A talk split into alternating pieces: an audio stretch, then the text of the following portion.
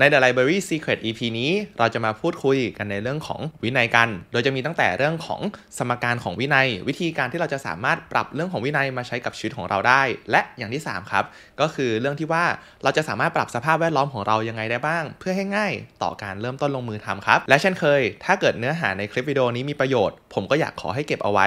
และอย่าไปบอกใครนะครับ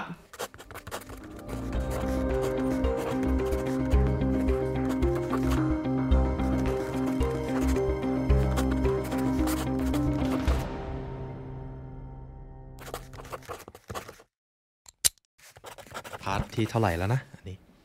ตอนนี้เป็น EP ที่ 4 แล้วครับผม สี่แล้วเหรอ่ะ อ่า EP สุดยอด เฮ้ยเรามาไกลเหมือนกันนะครับ ไกลมาก ไม่คิดว่าช่องใหม่นะครับ กระแสตอบรับจะดี ดีต้องขอบคุณคุณผู้ฟังทุกท่านมากเลย แต่ละคอมเมนต์เนี่ย เป็นกำลังใจที่ดีมาก Secret Diary เพิ่งเริ่ม ใช่ครับผม อะไรไอ้ส่วนที่ยากที่สุดก็คือ ตอนเริ่ม เอาละวันนี้วิน ครั้งก่อนนู้นเราพูดถึงปณิธานการตั้งเป้าหมาย การอะไรมีแพชชั่นคราวนี้เราจะมาคุยเรื่องอะไรกัน ในรอบนี้ครับ เราจะมาคุยกันในเรื่องของ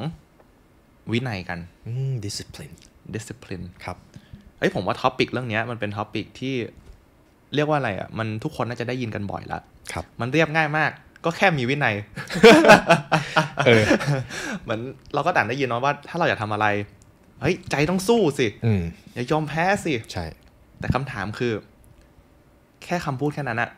มันเพียงพอแล้วเหรอเพราะผมเชื่อว่าทุกคนได้ยินจนเบื่อแล้ว แต่ปัญหาตอนเนี้ยคือคุณบอกให้ผมมีวินัย ปัญหาคือผมทำไม่ได้ไง ผมรู้ว่าผมต้องมี แต่ผมไม่รู้ว่าทำยังไงให้มันติดตัวผมใช่ไหม ใช่ เออ น่าคิด คือ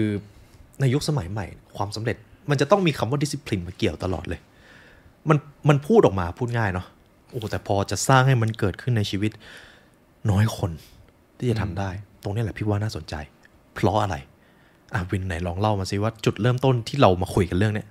เพราะอะไร เราถึงอยากจะนำเสนอเรื่องนี้กัน อ่าโอเค คือผมอะมีโอกาสได้อ่านหนังสือ ครับ เล่มหนึ่งแล้วเขาแบบแชร์สมการเรื่องของวินัยให้ สมการเลยเหรอ สมการมันอาจจะฟังดูยากหน่อยนะเอออาจจะดูคอมเพล็กซ์แต่ว่า ผมเป็นคนหนึ่งที่ต้องบอกก่อนว่าผมชอบคิดแบบเฟรมเวิร์ก ครับ เพราะว่าเวลาคิดแบบเฟรมเวิร์กอะมันจับต้องง่าย มันคุยกันรู้เรื่อง คิดแบบเฟรมเวิร์คือมองเป็นตรกกะ เป็นเหตุเป็นผล ใช่ครับแล้วมองให้เห็นภาพ อ๋อ อ่าเวลาพูดอะไรผมไม่อยากจะแบบอยู่ดีๆพูดลอยมาเฮ้ยใช่ไหมแต่แบบอยากให้มีว่าเฮ้ยในหัวเนี่ยสมมติถ้าเกิดผมเรื่อง Eisenhower Matrix เนี่ย ครับ ในหัวผมคือลอยมาแล้วตารางอยู่ในหัวแล้วก็ อืม คุยกั ตาน รางสี่ช่อง แล้วมันจับต้องง่าย ครับ อ่าแต่ถ้าเป็นเรื่องของวินัยเนี่ย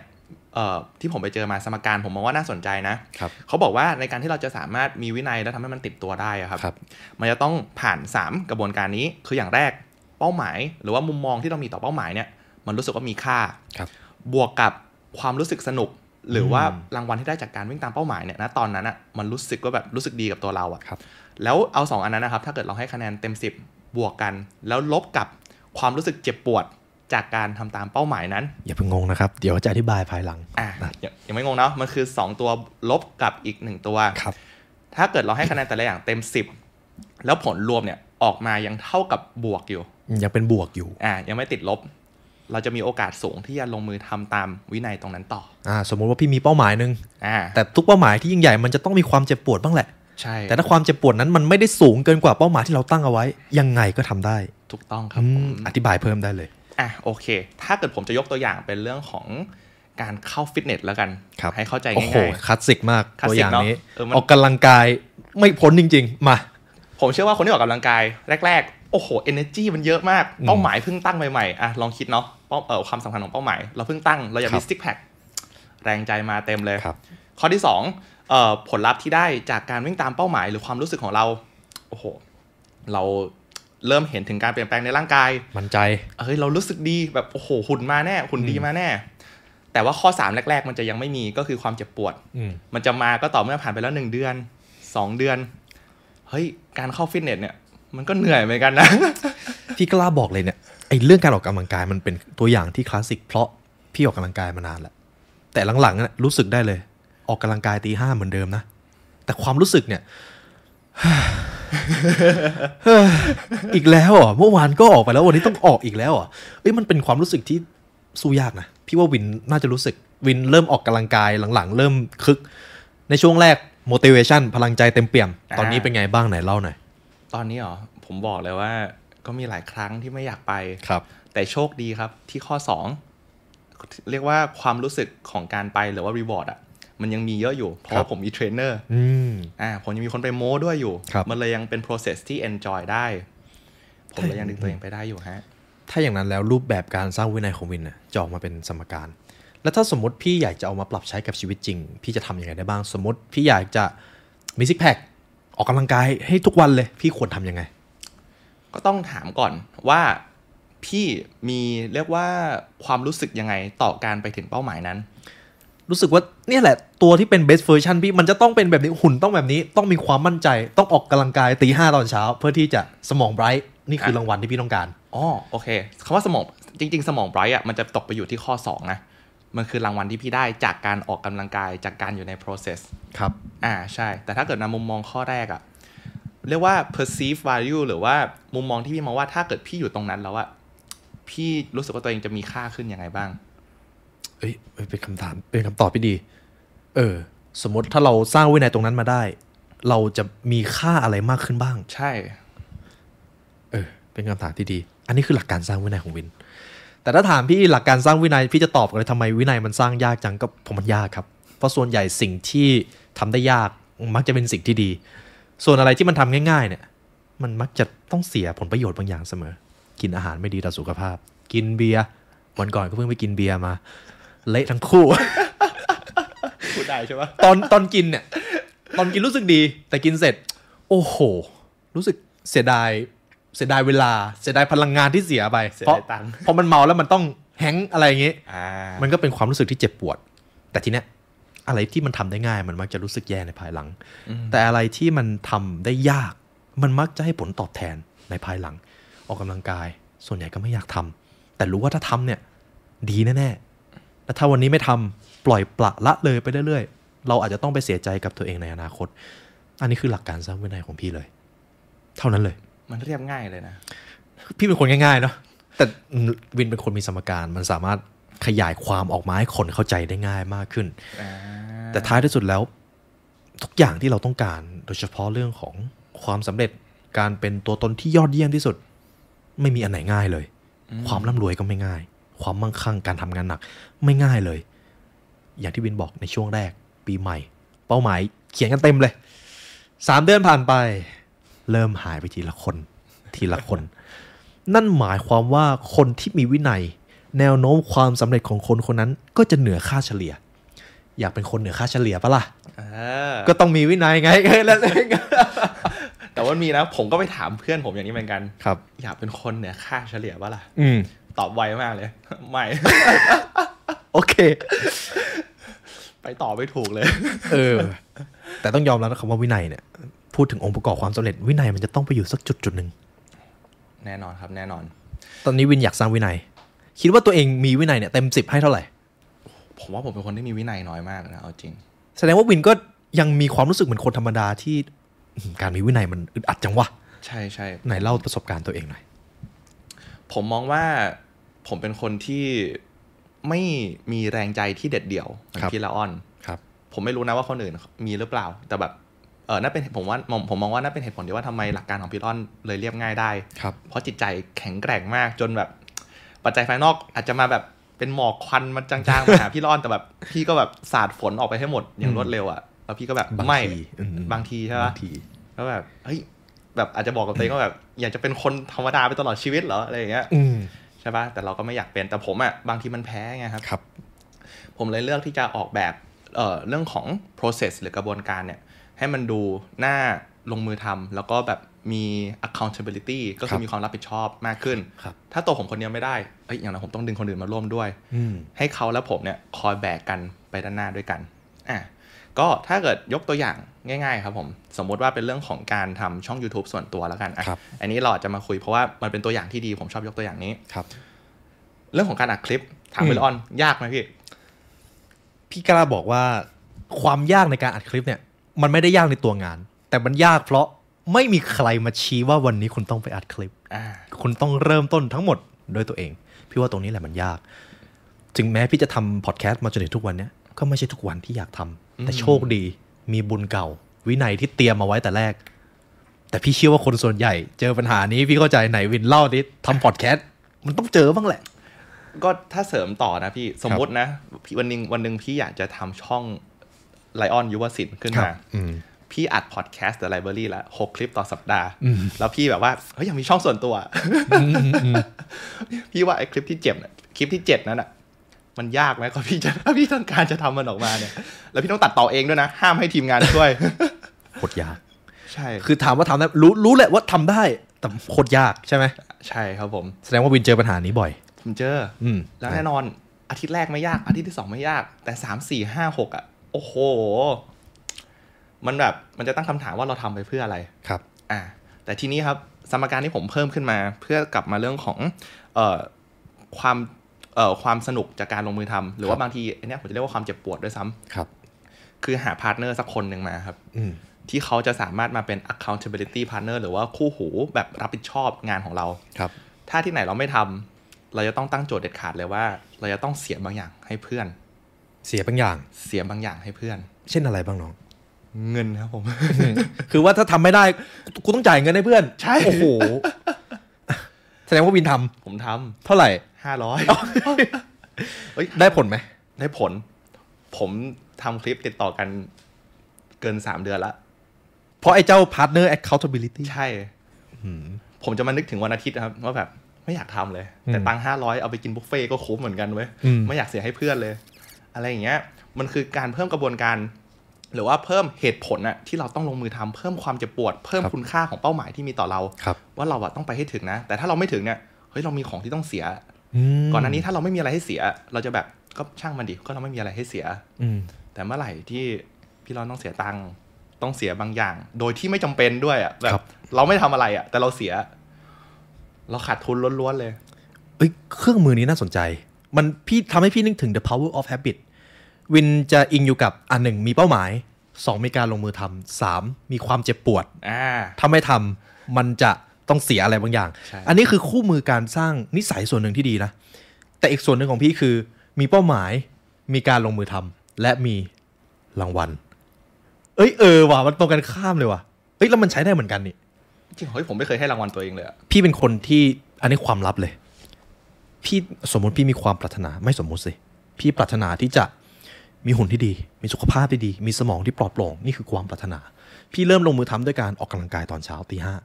และทุกๆ ครั้งหลังออกกำลังกายพี่ตั้งเป็นกฎเลย จะต้องมีขนมสักชิ้น ให้พี่ได้กิน กล้วยก็ได้อ่ากราโนล่าบาร์ก็ได้บอกแบรนด์ไม่ได้เขาไม่ได้เขาไม่ได้จ่าย จ่ายได้นะครับ กินบ่อยมาก ซึ่งมันเป็นรางวัลของพี่ แล้วมันทำให้เกิดนิสัย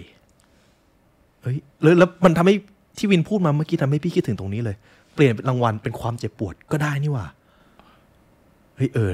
ได้คู่มือใหม่แล้วว่ะ เอ้ยเราใช้รูปแบบต่างกันเลยนะ ต่างกันเลย เหลือเชื่อนะผมว่าจากมุมมองพี่ผมนึกว่าพี่จะเป็นคนที่ลงโทษตัวเองหนัก ไม่เลย เพราะพี่ทำอยู่แล้วอะไรเงี้ย แล้วมันพอมันมีรางวัลปุ๊บ มันเกิดเป็นนิสัย แต่ของวินเนี่ย พอต้องสูญเสียอะไรสักอย่าง มันกลายเป็นนิสัยไหม ใช่ เป็นนิสัยเลย ถูกต้องครับ มันกลายเป็นนิสัยถ้าต้องสูญเสียนะ คุณผู้ฟังลองเอาคู่มือทั้งตัวผมและตัววินไปใช้ดู แล้วลองตอบตัวเองดูว่าอันไหนได้ผลสำหรับตัวผมการให้รางวัลได้ผลสำหรับน้องวินซึ่งเป็นคนที่วินัยบกพร่องอยู่แล้ว มันต้องเจ็บปวดเท่านั้น ประมาณนั้น เอ้ยเราอยู่ดีๆ เราก็ได้ข้อมูลใหม่นะ เอ้ยก็จริงนะเพราะพี่รอนก็ไม่เคยแชร์มุมมองนี้ให้ผมฟังมาก่อน พี่อัดพอดแคสต์บางวันก็ไม่อยากอัด ถ้าวินสังเกตดีๆ เวลาพี่อัดเสร็จ พี่จะไปหยิบกล้วยในตู้เย็นมานั่งกิน เพื่อบอกตะจิตใต้สำนึกว่า โอเคทำงานใหญ่เสร็จแล้ว เอารางวัลไป ทีนี้แหละไอตัวเด็กเด็กเจ้าไลออนข้างในเนี่ยก็จะรู้สึกว่า อ๋อ ถ้าเราทำงานหนักนี้ได้เราจะได้รับรางวัล แต่ปัญหาของการให้รางวัลคือให้มากเกินไปในบางครั้งสำหรับคนส่วนใหญ่ อืม วันนี้ออกกำลังกายหนักโอ้โหเย็นนี้จัดบุฟเฟ่ต์เลยเรียบร้อยศูนย์อันนี้แหละอันตราย อันนี้อันตรายมาก แต่ถ้าของวินจะไม่มีปัญหานี้ ก็ก็ไม่มีนะก็ไม่มีเอ้ยมันก็ต้องหาความมันต้องกลับมาเรื่องของบาลานซ์เนาะ balance อยู่ดี ให้รางวัลมากไป สุดท้ายก็ มันนิสัยมันจะยังติดไหม มันจะติดนิสัยอื่นอะดิไอ้นิสัยไม่ดีอะก็ออกกำลังกายเสร็จกินบุฟเฟ่ต์อ่ะติดนิสัยกินบุฟเฟ่ต์ซะงั้นไม่ได้ติดการออกกำลังกายอืมแต่นี่ก็เป็นท็อปิกที่เราคุยกันเรื่องวินัยวินมีตรงไหนอยากเสริมอีกไหม อ่ะก็คือก่อนหน้านี้เราได้คุยกันในเรื่องของเอ่อเรื่องของรางวัลใช่ไหมครับ ครับ แล้วก็เรื่องของความเจ็บปวด ครับผม แต่ทีนี้ผมก็เชื่อว่าบางนิสัยที่เราอยากจะฝึก หรือว่าบางอย่างที่เราอยากจะวิ่งตามเนี่ย ในบางครั้งถ้าเราให้รางวัลตัวเองจนเคยชิน อืม เราก็อาจจะเผลอชินชาจนไม่อยากทำวินัยนั้นก็ได้นะ ก็เป็นไปได้ อืม เป็นไปได้ ความเจ็บปวดเหมือนกัน ผมก็คงไม่กล้าเอาเรื่องของเงินไปผูกกับทุกวินัยของผม เพราะผมก็รู้ว่าผมอาจจะแพ้ก็ได้ อืม หลายครั้ง อืม กระเป๋าฉีกพอดี ใช่ไหมครับ เพราะมันก็ขึ้นอยู่กับด้วยว่าเรามีมุมมองต่อเป้าหมายนั้น หรือว่าเราให้ความสำคัญกับเป้าหมายนั้นมากขนาดไหน ถ้าอย่างนั้นพี่จะหาสมดุลยังไงได้บ้าง ผมมองว่าถ้ากลับไปเรื่องของสมการนะครับ ครับ เราจะต้องไปหาทางลดตัวความเจ็บปวดอะความเจ็บปวดในที่นี้ก็คือคนละสมการกับเรื่องของบทลงโทษนะครับ ครับ แต่มันคือเรื่องของความเจ็บปวด หรือว่าความรู้สึกยากในการลงมือทำ อืม ให้มันน้อยลงที่สุด หรือก็คือการลด friction อ่า ลดแรงต้าน อ่าลดแรงต้านจากการลงมือทำในสิ่งที่เราต้องการจะทำจริง ฟิกชัน หรือแรงต้านนั่นเอง ๆ อ่า พี่จะลดแรงต้านได้อย่างไรบ้าง ผมว่าอันนี้มันขึ้นอยู่กับแต่ละคนเนาะว่าเขามีกระบวนการยังไง ครับ แต่ถ้าคอนเซปต์หนึ่งอะครับที่ผมจะชอบเอามาพูดเหมือนกันในพอดแคสต์หรือว่าทำเรียลส์ก็คือเรื่องของหลักการ MVP อืม นะ พี่เคยได้ยินแต่จำไม่ได้หน่อยอธิบายหน่อยอันนี้ คุ้นๆ จำไม่ได้จ ใช่ ริง ไหม เออ คุ้นๆ มัน ใช่ไหม คุ้นมากเลย คือคำว่า MVP อะครับ ผมเชื่อว่าผู้ฟังถ้าเกิดเป็นรุ่นแบบวัยรุ่นเนาะก็คงจะเดาว่าแบบอะไรนะ most valuable player เล่น เออ โมบ้า เออ เป็น MVP ตัวเต็งอะไรอย่างงี้ เอาไม่ใช่ ไม่ใช่ไม่ใช่ มันคืออะไรน้อง MVP เนี่ยครับมันคือคำศัพท์ที่ใช้อยู่ในวงการสตาร์ทอัพ ครับ อ่ะมันย่อมาจากคำว่า minimum viable product หรือถ้าเกิดแปลครับ มันคือคอนเซปที่เอ่อทางบริษัทอะครับ สร้าง Product ยังไงก็ได้ออกมาให้เรียบง่ายที่สุด ครับ ถูกที่สุดทำในส่วนที่แบบเขาสามารถสร้างมาได้เพื่อรับฟีดแบ็จากลูกค้าให้ได้ไวที่สุด เพื่อนำมาปรับปรุง ครับ แล้วหลักการเนี้ยครับ ผมก็ฟังมาจากทางคุณอาลียับเดา เขาบอกว่าเราสามารถนำมาปรับใช้ในเรื่องของการสร้างวินัยได้นะ หรือว่าการลงมือทำเวลาในสิ่งที่เราไม่อยากทำ ครับ ให้เราโฟกัสในส่วนของงานนะครับ หรือว่าส่วนที่เราต้องการจะทำให้ที่มันเล็กที่สุดและง่ายที่สุด และมีแรงต้านน้อยที่สุด มีแรงต้านน้อยที่สุด ใช่ครับผม อย่างเช่น ถ้าผมต้องการจะเขียนสคริปต์สำหรับการทำพอดแคสต์ ครับ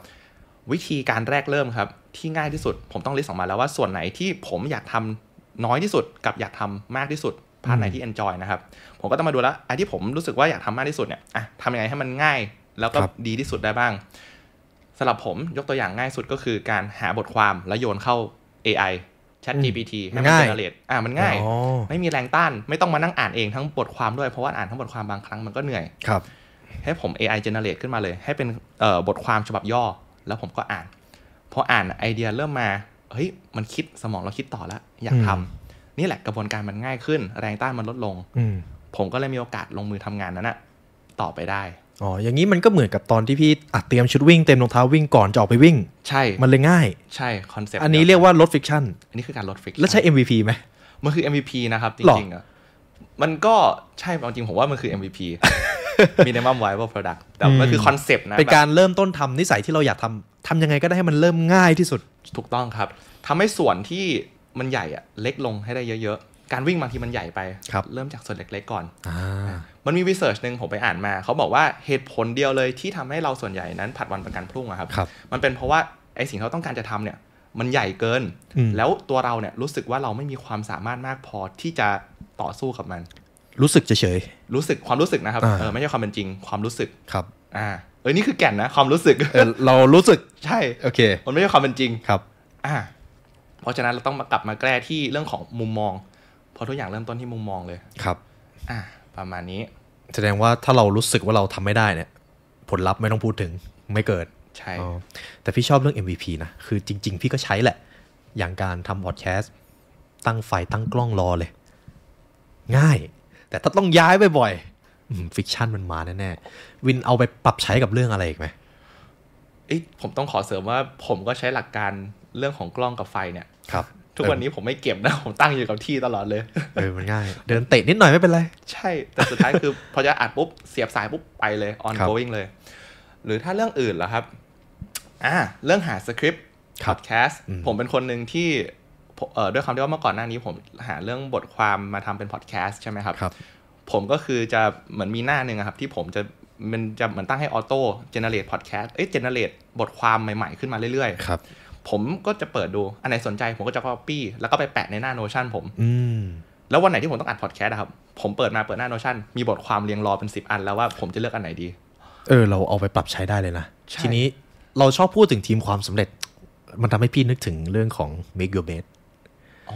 เก็บที่นอนก่อน แล้วเดี๋ยวเรื่องที่เหลือมันอาจจะง่ายขึ้นก็ได้ มันมันอาจจะไม่ใช่การลด friction โดยตรง แต่มันเป็นการทำให้เราชินกับ friction ตั้งแต่เช้าเลยทำความสำเร็จเล็กๆตั้งแต่เช้า หรือเรื่องของการอ่านหนังสือ หนังสือระหว่างอยู่ที่ชั้นหนังสือกับอยู่ที่หัวเตียงเนี่ยคิดว่าเราจะมีโอกาสอ่านจากไหนมากกว่ากัน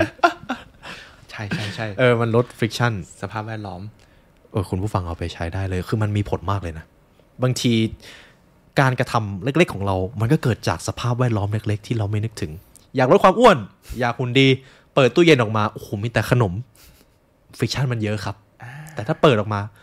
อย่างน้อยก็สลัดหรือเป็นผลไม้ก็ยังดี ในการที่จะเริ่มต้นทำนิสัยที่ดีเนี่ยมันก็จะง่ายขึ้น อ่า อันนี้ถูกต้องเลยผมเห็นด้วยหมดเลย อยู่ที่การเตรียมสภาพแวดล้อม ครับ ที่เราเคยคุยกันในช่วง EP แรก ไม่ต้องต่อต้านนิสัย แต่ลองเปลี่ยนสภาพแวดล้อมดูผลลัพธ์อาจจะดีกว่าก็ได้ ๆ อืมลดแรงต้าน ครับ อันนี้คือที่วินจะเสริม สุดท้ายนี้ทำไมวินัยถึงสำคัญ ส่วนตัวนะครับ ผมมองว่าวินัยเนี่ยมันคือ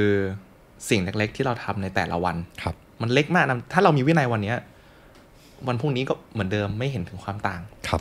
แต่ผมเชื่อว่าไอ้วินัยเล็ก ๆ น้อยๆที่มันสะสมกันเป็นนับวันนับเดือนนับปีเนี่ย ครับ เฮ้ยเมื่อนั้นมันเห็นถึงความเปลี่ยนแปลงเลยนะ อืม ปีที่แล้วผมไม่เคยอัดคลิปมาก่อน ผมอยากวิ่งตามความฝันแต่ผมไม่เคยอัดคลิป ครับ ผมมีแล้วแต่ว่าปีนี้ผ่านมาผมมีวินัยในการอัดคลิป อาทิตย์ละสามคลิป อืม สี่ห้าคลิป